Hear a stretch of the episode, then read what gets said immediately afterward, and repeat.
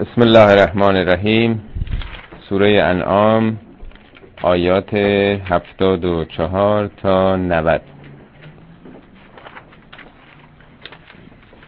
صحبت امروز درباره گروهی از پیامبران هست که از ذریه ابراهیم محسوب میشن. در واقع جریانی است و خطی است که ابراهیم گشوده در تاریخ. ابراهیم به عنوان پدر امتهای توحیدی. شما می‌دونید دیگه هم یهودی ها هم مسیحی ها و هم ما مسلمان ها همه افتخارمون به ابراهیمه قرآن به مسلمان ها گفته ملت ابیکم ابراهیم. این دین شما شریعت شما شیوه پدرتان ابراهیمه. هو سماکم المسلمین من قبل. او از گذشته از چهار هزار سال پیش شما رو مسلمان نامیده و در این کتاب. و در قرآن هم الگوی انسان کامل انسان نمونه ابراهیم هستش. توی این سوره حالا می‌خونیم بعد از اینکه داستان ابراهیم شروع میشه حدود 17 18 تا از پیامبران رو اسم برده. تو قرآن بیشتر از 24 یا 25 تا پیغمبر بیشتر اسم برده نشده. اونایی که بعد از ابراهیم بودند که همه در واقع زیر این مجموعه هستند و پیامبران اصلی هستند اینا همه یاد شدن ولی از قبلش چهار پنج تا قبل از او بودن اون حسابشون جداست در واقع. داستان از خود حضرت ابراهیم شروع میشه و بعد تداوم نسل او. از قال ابراهیم لعبیه آزره از یعنی به یاد آور. اون موقعی که ابراهیم به پدرش آذر گفت. در همین جا یه توقف کوتاهی می‌کنیم مسئله پدر رو. مفسرین شیعه عمدتا معتقدن که او پدرش نبوده. دلایلی هم البته میارن که حالا من نمی‌خوام وارد جزئیاتش بشم. میگن او عموش بوده. یا اینکه ناپدریش بوده. بعضی هم میگن که در واقع پدر مادرش بوده. اصرار زیادی دارن که آذر پدرش نبوده. چون میگن در تورات هم نام او تاره آمده. تاره هستش. تو تواریخ هم هست که اسمش تاریخ بوده.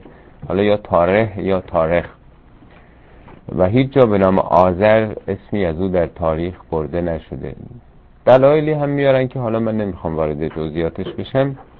مفسرین اهل تسنن هم بیشتر اعتقاد دارن که یا شاید همشون که خیر آذر پدرش بوده. استدلالی که مفسرین شیعه می‌کنن اینه که انبیا همه پدراشون هم موحد بودن. یعنی پیامبر ما سلسله مراتبش تا حضرت آدم همه دیندار بودن همه موحد بودن. از نظر ژنتیکی وراست درست نیست که یه پیامبر از یه خانواده غیر موحدی به دنیا آمده باشه. من حالا کاری به استدلالا ندارم. استدلالا بیپایه هم نیست یعنی دلایلی هم درش هستش. ولی فکر می‌کنم که اگر اموش بود خب خدا هم بلد بود بگه که از قال ابراهیم لعمهی کلمه ام و خدا یادش نرفته. یا کلمه پدر بزرگ هم می‌تونسته بگه یا اگر عنوان دیگه ای داشته. چرا هم میگه به پدرش گفت؟ البته ممکنم هست که مثلا ناپدری یا امو بوده باشه. ولی در حال اونا حتما از دنیا رفته بودن قبل از اینکه ابراهیم به دنیا بیاد یا در دوران کودکیش. در حال جنبه پدر داشته هر کی بوده آذر. یا پدر واقعی یا بالاخره همون نقشی که پدرها باید داشته باشن ای داشته تو خانواده. در حال ما به عنوان پدر تلقی می‌کنیم. حالا اگرم پدر نبوده در حال قدرتی رو که توی خانواده بوده و پدر داشته او نسبت به ابراهیم داشته. گفت که اتتخذ و اسنامن آلهتن پدر جان تو آیا این بوت ها رو به عنوان خدا گرفتی؟ اسنام جمع سنم دیگه سنم میشه بوت اینا رو آلهه خودت گرفتی؟ انی اراک من تو رو می‌بینم و قومک و هم این قوم تو رو فی زلال مبین در یک گمراهی آشکار یعنی خیلی اشتباهه. این اشتباه پوشیده و پنهان نیست. این داد می‌زنه. این صد درصد معلومه که خطا سخا چطور ممکنه که یه بوت سنگی و چوبی خدا یادم باشه. این خیلی اندیشه غلطی هست. حالا تو سوره های دیگه قرآن البته این داستان رو باز کرده به خصوص تو سوره مریم. اگه یادتون نرفته باشه چقدر با زبان خوش چقدر با ادب ملایمت با ملاطفت این مسئله رو به پدرش میگه. البته او نهایت خشم و خشونت و تهدید رو به خرج میده. ولی ابراهیم که یک نوجوان شاید دوازده سیزده سالم بیشتر نبوده وقتی این حرفا رو مطرح می‌کرده خیلی منطقی و ملایم با پدرش صحبت می‌کنه. و کذالک نوری ابراهیم ملکوت ملکوت السماوات و الارض. اینطوری بود که ما به ابراهیم نشون دادیم ملکوت آسمان ها و زمین حالا این چنین از این به بعد میاد چگونه بهش نشون دادیم؟ نشون دادیم نه اینکه این نقشی نداشت ما بهش نشون دادیم. یعنی تلاشی که خودش کرد در معرض این هدایت ما قرار گرفت. ما بهش ارائه دادیم. مثل شاگردی که وقتی که سوال می‌کنه می‌خواد بفهمه معلم بهش پاسخ میده. ولی در واقع اونی که طرح سوال کرده انگیزه ای نشون داده. اما ملکوت از سماوات و الارض یعنی چی؟ ملکوت یعنی چی؟ تو قرآن کم آمده ملکوت. ملکوت میگن اون وابش و تش مبالغت همون ملکه. یعنی ملک و ملک یعنی هم پادشاهی و هم مالکیت. تو قرآن یه آیه هست آخر فکر می‌کنم سوره رحمان باشه. میگه سبحان الذی به یدهی یاسینه. سبحان الذی به یدهی ملکوت السماوات و الارض ببخشید. ملکوت کل شیء و الیه ترجعون. ملکوت هر چیزی دست خداست. و همه هم به سوی برمیگردن. یعنی چی؟ پس همه ما یه ملکوتی داریم. و سبحان من به یدهی دست قدرت خداست. ملکوت همه چیز. ملکوت درخت ملکوت زمین حیوانات حشرات ماهی ها کوه دشت دریا و ملکوت ما. ملکوت حالا مشکله که یه کلمه فارسی براش پیدا کنیم. شما اون خیمه شبازی که تو ایران بود یادتون هست قدیم؟ عروسک هایی رو درست می‌کردن و خب عروسک ها ورجه برجه می‌کنن و با هم حرف می‌زنن و ولی پشت صحنه یه نفر هست که داره اینا رو میگردونه دیگه. ولی چون یه نخ نازکیه کسی نخ رو نمی‌بینه. ولی با اون نخ ها با این پنجه های این دارن حرکت می‌کنن عروسک ها مردم فقط عروسک رو می‌بینن. شاید بشه گفت این از نظر مثال ها این ملکوته. یعنی چی؟ یعنی سر نخال هست کسی دیگه است عروسک هایی دارن حرکت می‌کنن.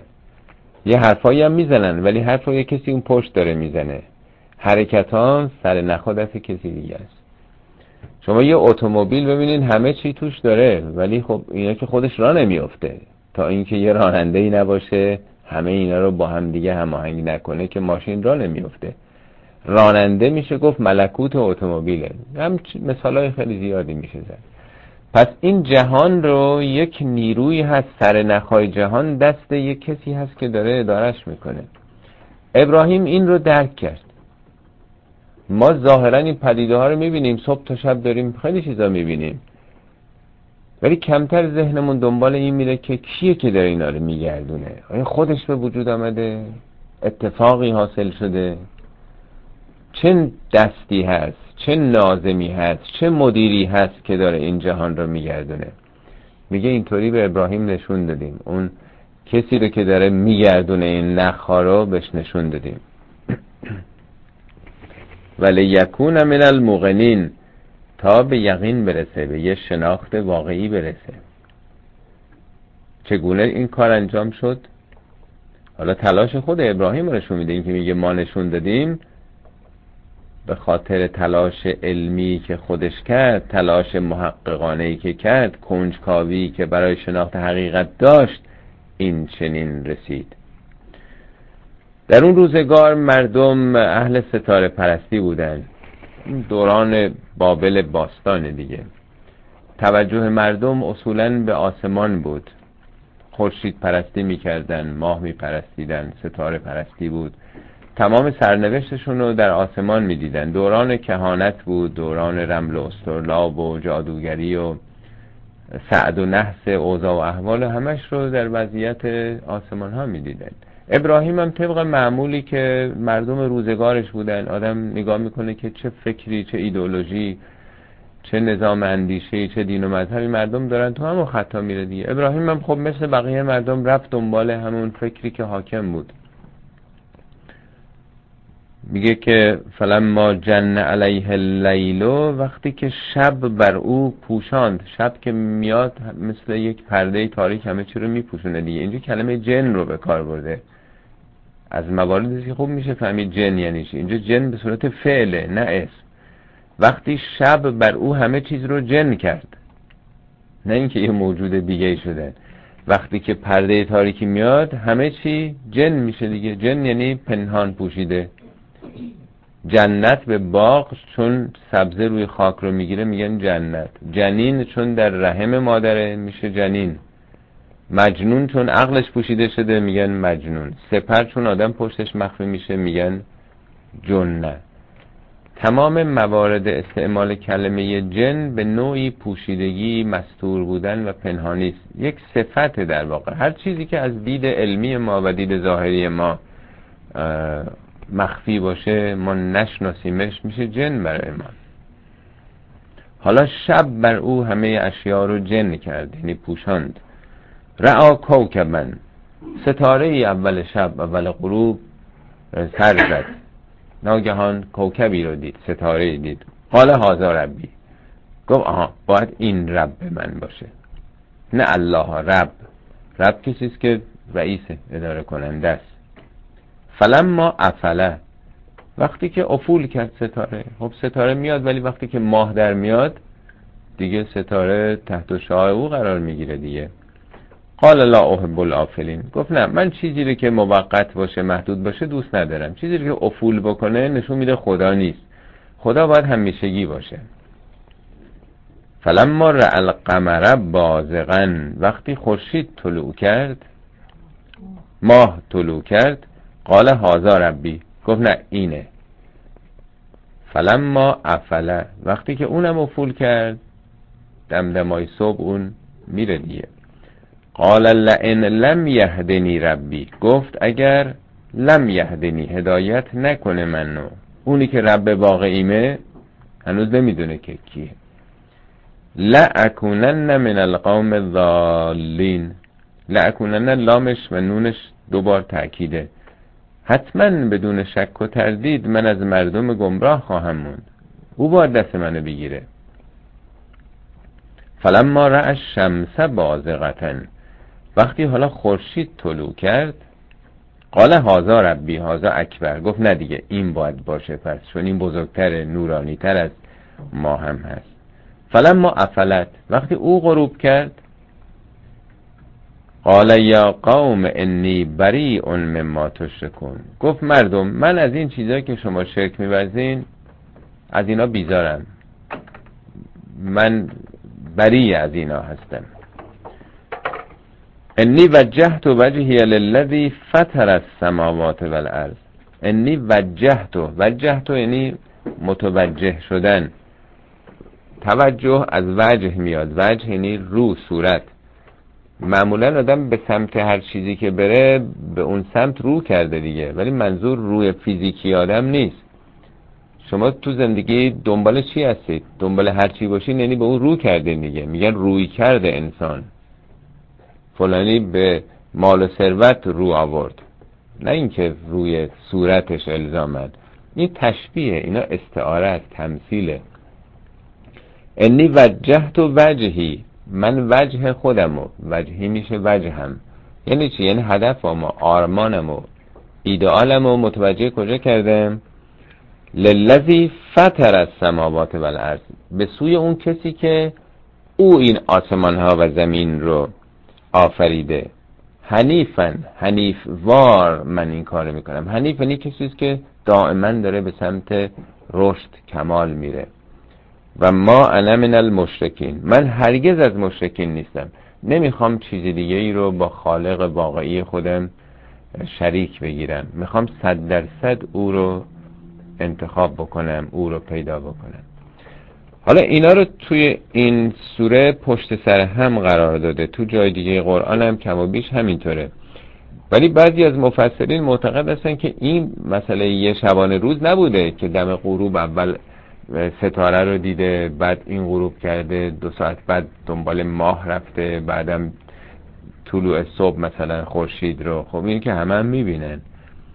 این داستان که بیان شده بر حسب اون نظریاتی که برخیام میدن اینکه یه دورانی دنبال ستاره بوده بعدا دنبال ماه بعدا خورشید اون اعتقاداتی بوده که اون موقع رایج بوده. یعنی یه سیر اندیشهی داشته برای خودش. نه به سرعت اینطور انجام شده. حالا در حال از نظر ما فرقی نمی‌کنه و نشون میده که اهل اندیشه بوده اهل فکر بوده. تو اون دورانی که کسی فکر نمی‌کرده. شاید بر ما عجیب باشه که چطور به ستاره آدم لقب خدا بده. ما داریم تو قرن 21 یه حرفا رو می‌زنیم. چهار هزار سال پیش بشر مثل یک کودک بوده مثل یک کودک یک ساله دو ساله بوده از نظر فکر از نظر منطق استدلال سرش نمی شده در دوران طفولیت انسان هستیم که همین استدلال ها یک کار فوق العاده سختی بوده که یک انسانی به رغم تمام جامعهش همه تو این خط بودن. ابراهیم یک نفر بوده فقط. یه نفر تو روزگار بلند شده. فقط یک نفر بوده. بعدا البته لوت و خواهرزادش لوت بوده اینا بهش میپیوندن و ولی در واقع با یه نفر آغاز می‌کنه. این استدلال منطقی دو دو تا چهار تا رو او آغاز کرد. و حاجه قومه. قومش ملتش همشریاش باهاش در افتادن. حاجه مهاجه یعنی ستیزه بحث کردن. قال اتهاجونی فی الله؟ ابراهیم گفت آیا منو در با من درباره الله دارید مهاجه می‌کنید؟ و قد هدانی در حالی که او مرا هدایت کرده. من آگاه شدم. خدا منو هدایت کرده. شما دارید با من در میافتید. ولا اخاف ما تشرکون بهی. من از اونچه که شما شرک میورزید نمیترسم. معلومه تهدیدش کرده بودن که آخه تو داری میری سمت مثلا چیز دیگه نمیترسی از این که این خدایان بر تو خشم بکنن جان تو بگیرن مریض بشی نمی‌دونم. این چیزایی که همیشه بوده دیگه. بشر اعتقاد داشته به اینها و فکر می‌کرده یه کسی رو برگردونه آسیب می‌بینه. اونا پدرشو در میارن. میگه نه اصلا نمیترسم. البته استثنام می‌کنه. الا ان یشاء ربی شیئا. مگر خدا یه چیزی بخواد؟ این در جای دیگه قرآن هم هست. هیچ کسی نمی‌تونه بگه نه من نمیترسم. هر غلطی دلتون می‌خواد بکنین. آدم از کجا به خودش اعتماد داره؟ امتحان نکرده که آدم. وقتی که در امنیت هست در سلامت فکر می‌کنه که مقاومت می‌کنه. ولی وقتی که در شرایط سخت قرار گرفت آدم نمی‌دونه که تا کجا می‌تونه بکشه. خیلی ها هستن که تحت هر شرایطی میگن ما مقاومت می‌کنیم. ولی وقتی چهار تا کتک می‌خورن و شکنجه می‌بینن می‌بینیم خیلی راحت میرن هر چی هست میگن دیگه. اینجا می‌بینیم مشیت خدا رو هم استثناء کرده که من نمیترسم مگر خدا بخواد. یعنی مقاومت ما دست بدم. نتونم اونطوری که باید در این راه استقامت کنه وسع ربی کل شیء علما. علم پروردگار من بر همه چی وسعت گرفته. خدا همه چی رو می‌دونه. افلا تتذکرون؟ آیا تذکر نمی‌گیرید؟ ذکر یعنی بیدار بیدار نمیشید؟ از خواب غفلت بلند نمیشید؟ و کیف اخاف ما اشرکتم؟ چطور انتظار دارید که من بترسم از اونچه که شما شرک میورزید؟ معلومه که خیلی بهش هشدار می‌دادن که آخه فکر جان تو فکر سلامت تو فکر نمی‌دونم. بقیه مسائلی که تو زندگی رو نمی کنی چطور این حرفا رو جرأت می‌کنی بزنی؟ میگه چطور انتظار دارید که من بترسم؟ ولا تخافون. شما چرا نمیترسید؟ انکم اشرکتم بالله ما لم ینزل بهی علیکم سلطانا. شما دارید به اون الله چیزی رو شرک میبرزید که هیچ سلطانی بر این کار ندارید. سلطان یعنی دلیلی منطقی ندارید. شما باید بترسید. چطور من باید بترسم؟ ترس باید برای شما باشه.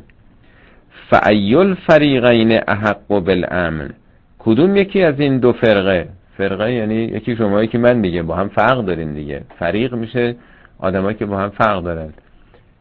یک یک طرف منم یه طرف شما. خب اگه راست میگین فعیل فریقینه کدوم یکی از این دو گروه احق و بالامن سزاوارتره و شایسته تره به امنیت. ان کنتم تعلمون. اگه واقعا علم دارید اگه سرتون میشه اگه می‌فهمید باید اینو بفهمید که من در امنیتم نه شما. شما باید بترسید. الذين آمنوا ولم يلبسوا ایمانهم بظلم اولئک لهم الامن و مهتدون. این آیه معلوم نیست که حالا این سخن حضرت ابراهیم یا خداوند این رو به عنوان یه جمله معترضه به سخن او اضافه کرده. به حال نکته خیلی آموزنده است. کسانی که ایمان آوردند ولم یلبسو ایمانهم به ظلم ایمانشون رو با ظلمی ملبس نکردند آلوده نکردند اولائک لهم الامن امنیت مال ایناست.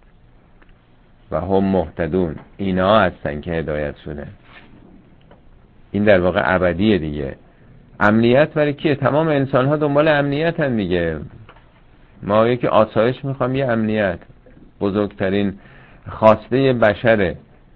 حالا ما امنیت رو در این می‌بینیم که کسی کاری به کارمون نداشته باشه راحت باشیم خونه و زندگی و خوردن و آشامیدن و لذت بردن و تا این عمرمون به سر بیاد. ولی وقتی که از یک افق بالاتر نگاه می‌کنیم امنیت واقعی میگه برای کیا هست؟ اونایی که اهل ایمان باشن و ایمانشون رو آلوده نکرده باشن به ظلم. یعنی ظلم مثل میکروبه. مثل در واقع یک آفتی است که به یه مزرعه ای می‌خوره. امنیت مال اوناست و اونا اتفاقا هدایت شدن. و تلک حجتنا آتیناها ابراهیم علا قومهی این دلیلی بود که ما به ابراهیم دادیم در برابر قومش. بازم ارز کردم بارها این مسئله پیش می که میگه ما دادیم یا اون آیه 75 گفت ما اینطوری به ابراهیم نشون دادیم. چون همه افعال تو جهان به خدا نسبت داده میشه خدا میگه ما کردیم ما دادیم. ولی اون سیستم در واقع اینجا حجت و نا میگه ما.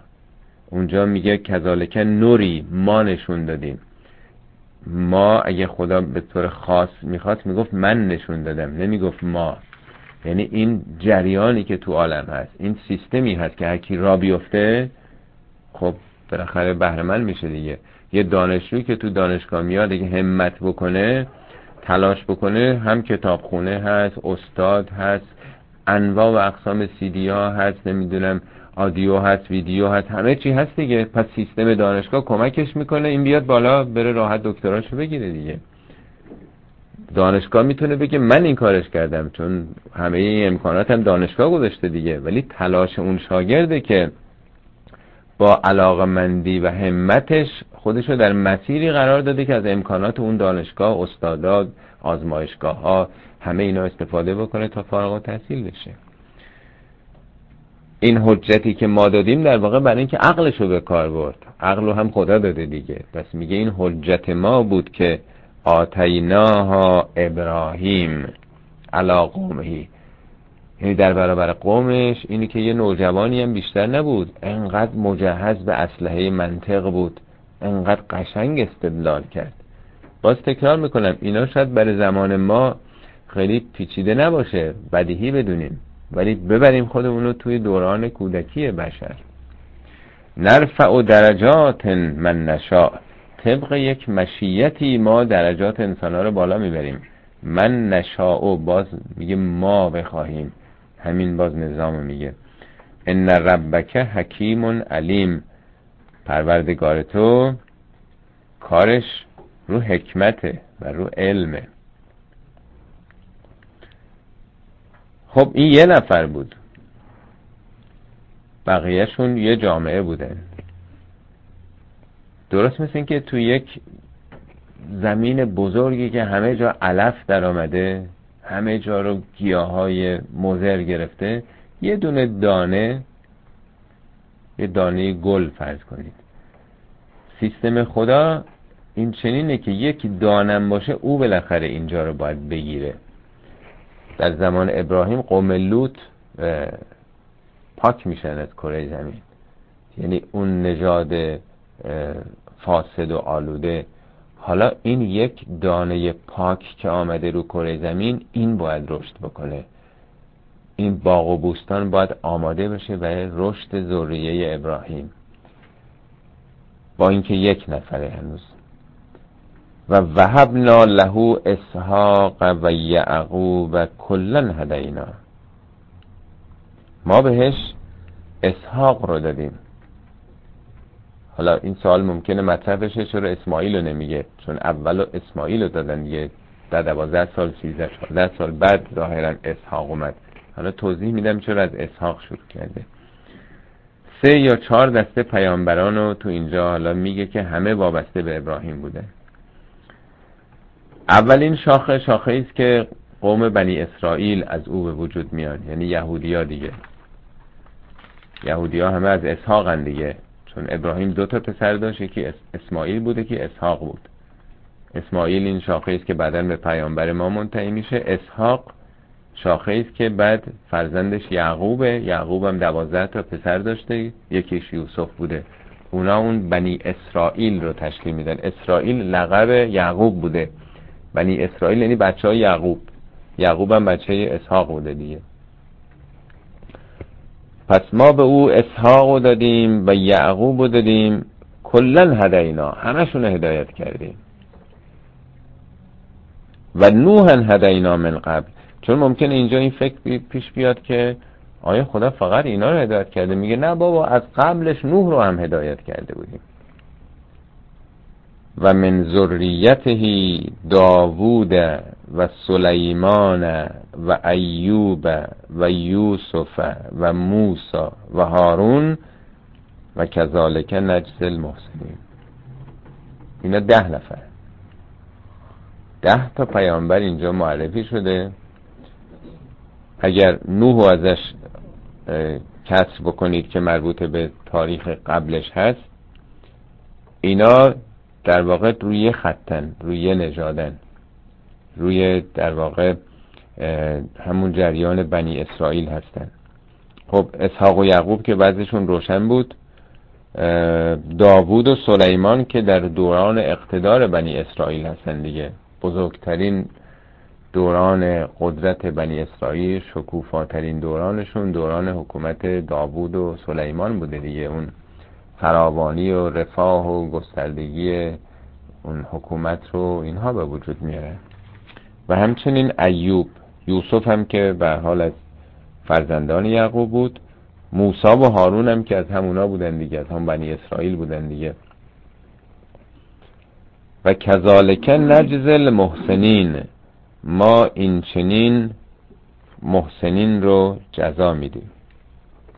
این صفتی که اینجا گذاشته درباره اینا حالا خواهیم دید که برای پیامبران دیگه یه صفت های دیگه می‌ذاره.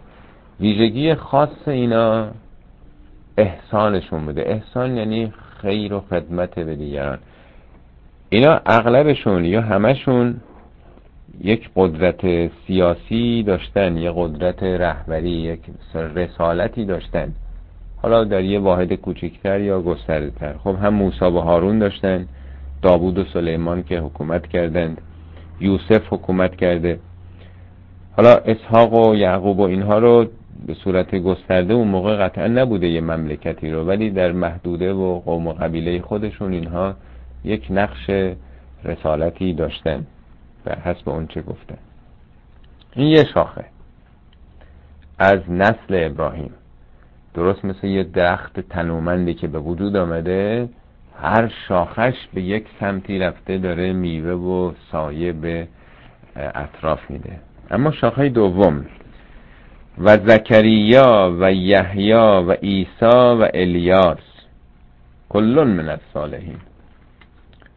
این نسلی است که آل امران رو در واقع خانواده حضرت عیسی در واقع این دوران حضرت عیسی میشه دیگه.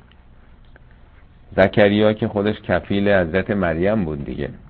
یحیی که تصدیق کننده عیسی بود فرزند زکریا. عیسی هم همینطور الیاس هم که در همون دوره بود دیگه.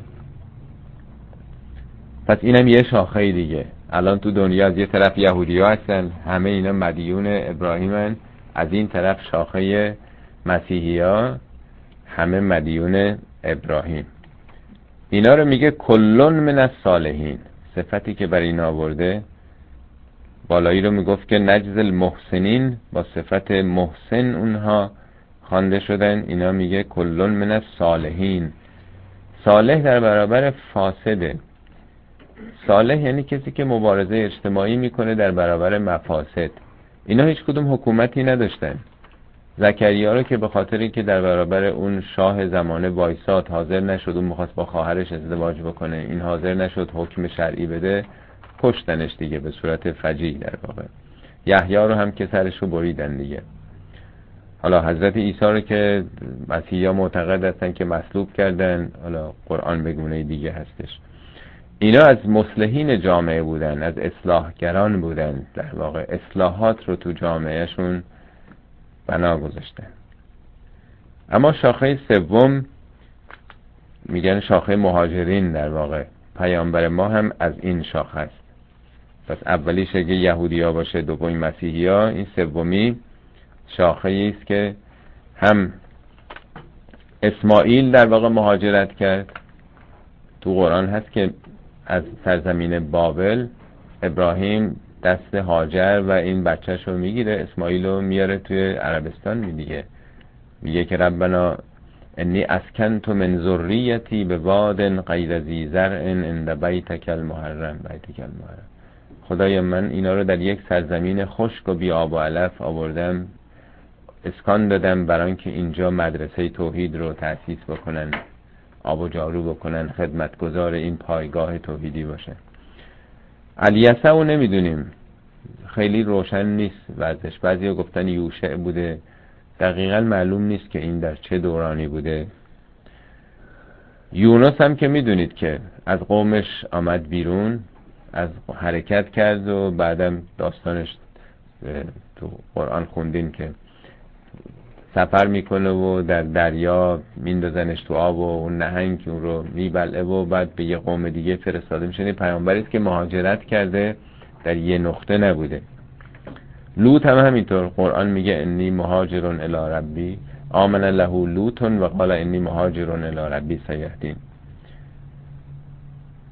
اما اینها رو میگه کلن فضلنا علی العالمین اینها رو یک فضیلتی دادیم بهشون.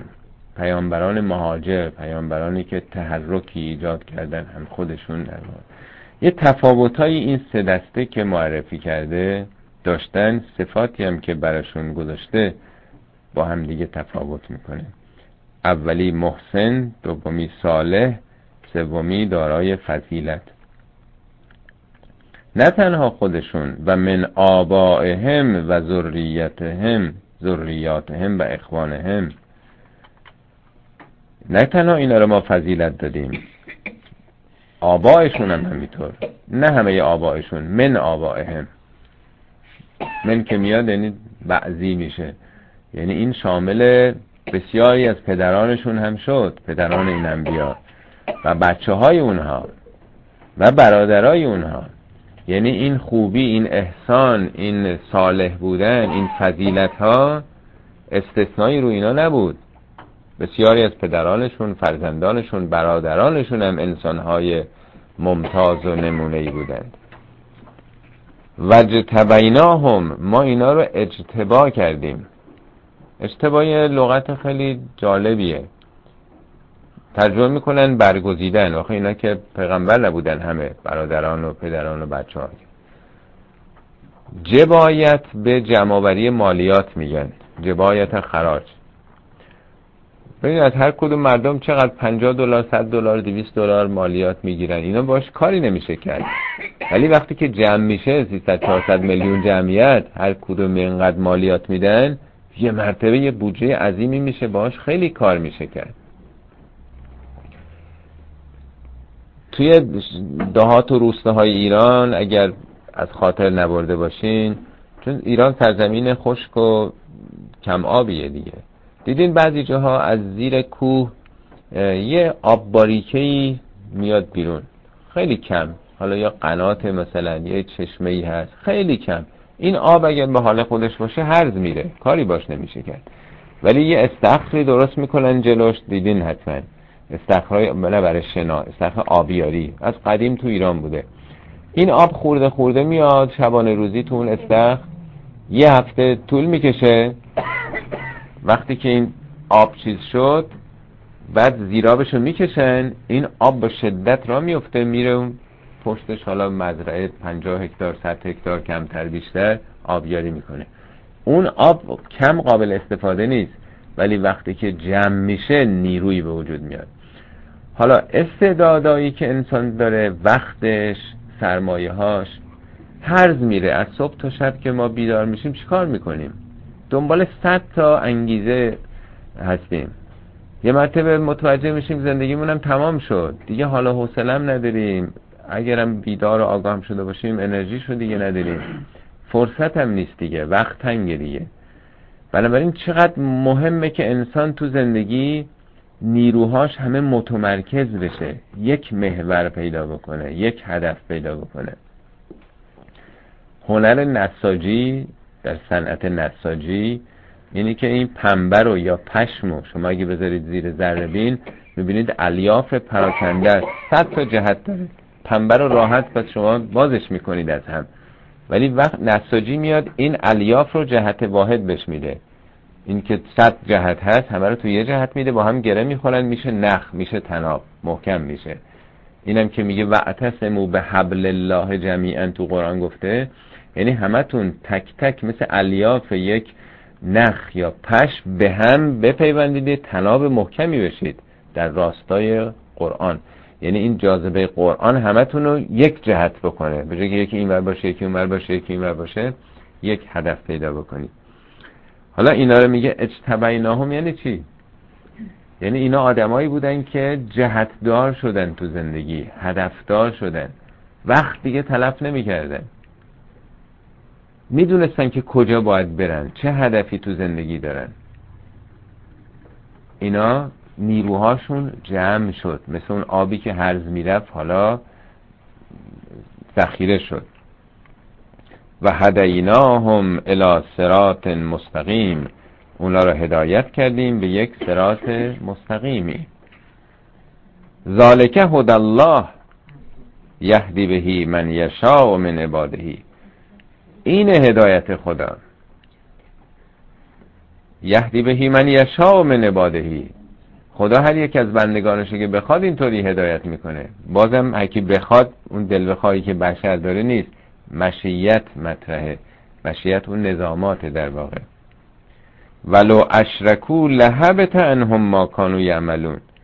فکر نکنی که حالا اینا اصطلاح یه وضع خاصی داشتن و سوگلی خدا بودن. همینا هم اگه شرک میورزیدن تمام کاراشون تباه بود پیش ما. یعنی بدون مسئله جدی ها اینا با این مقامات عظیمشون اگر اینها می‌خواستن اون توجهات توحیدیشون رو آلوده بکنن با خودخواهی ها با منیت ها و دنیا پرستی ها همه کاراشون تباه می‌شد. اولئک الذین آتیناهم الکتاب و الحکم و النبوه ما به اینا سه چیز رو دادیم. یک کتاب نه منظور که یک کتاب مثلا. کتاب یعنی قوانین شناخت قوانین. حالا به صورت مکتوب چون اون کتابی که ما فکر می‌کنیم که فقط حضرت موسی و عیسی و پیامبر ما یا میگن مثلا ابراهیم و داوود هم داشتن بقیه که کتاب به اون معنا نداشتن. رسیدن به اون مکتوبات مثلا کلیات جهان. یکم حکم حکم به نظر بیشتر میاد علم رفتاره. کتاب یعنی شناخت قوانین یعنی علم داشتن. ولی حکم چگونه عمل کردنه؟ شما ممکنه که استاد دانشگاه هم باشید ولی رابطتون با دوستتون با دشمنتون با همسرتون با پدر مادرتون خانوادهتون خیلی رفتار عالی نباشه تناسب نداشته باشه که این بزرگترین دانشمند تو رشته خودش ولی رفتار ناشایسته ای ممکنه داشته باشه حتی با شاگرداش به غرور علمی پیدا بکنه. پس حکم یه چیز جداست از علم. و نبوه نبوه میشه آگاهی از نبع میاد. نبع انبیا یعنی کسانی که خبر دارن. پس اینا هم علم داشتن و هم رفت علم رفتاری داشتن و هم آگاهی هایی از جانب خدا. یک فر بها هاولائه حالا اگر اینها هاولا یعنی اینها اینها منظور معاصرین پیامبره. میگه اینا بودن اینا الگوها اینا رول مدل های تاریخ بودن. حالا این مردم می‌خوان اینا رو قبول نداشته باشن. فان یکفر بها هاولا این مردم معاصر تو نمی‌خوان اینا رو توجه بهشون بکنه و نکنه. فقط وکلنا بها قوما لیسو بها به کافرین. ما مردم دیگه ای رو موکل خواهیم کرد که مثل اینا کافر نباشن. کفر یعنی ندیده گرفتن. می‌خواد بگه اینا نوبرشه که نیوردن حالا این مردم این نصر مردم عربستان نمی‌دونم این دوره نمی‌خوان تو این خط برن خب نرن. تمام که نشده. جریان بشر ادامه داره. آینده کسانی خواهند آمد نسل های دیگه عصر های دیگه ملت های دیگه که اونا منکر این بزرگان تاریخ نخواهند بود. مثل مدرسه این درس نمی‌خونه نخونه. مدرسه که با این تمام نمیشه. شاگردهای دیگه تو این مدرسه هستن. دوران آینده خواهند آمد. آدم خواهند بود که عقلشون برسه بدونن که چه کسانی تو این مدرسه چه معلمان و چه امکاناتی هست. اولئک الذین هد الله. اینا کسانی هستن که خدا هدایتشون کرده. فبه هداه مقتده. به هدایت اینها اقتدا بکن. هم به پیغمبر داره میگه هم به ما داره میگه.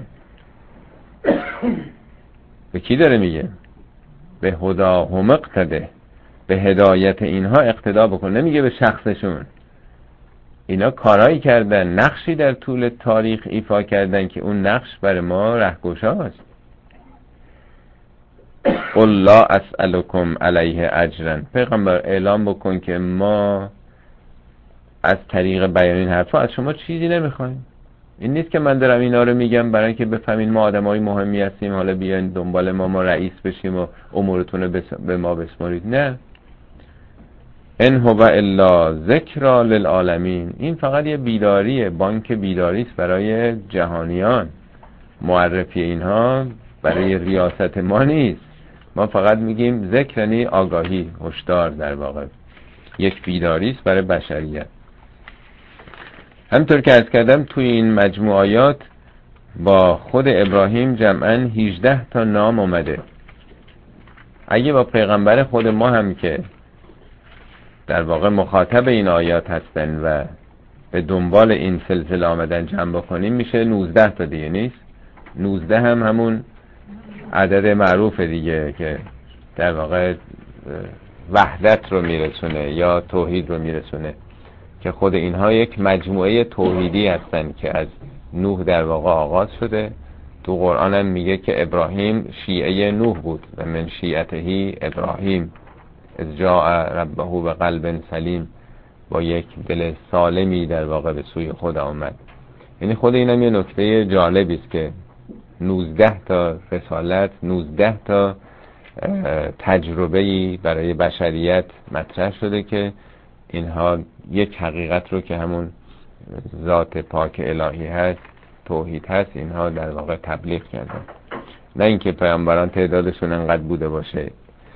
این نسل و نژاد ابراهیم یا مدرسه ای که او تأسیس کرد این مدرسه 19 تا استاد به وجود آورد که بشریت رو این چنین تربیت کردن. صدق الله العلی العظیم.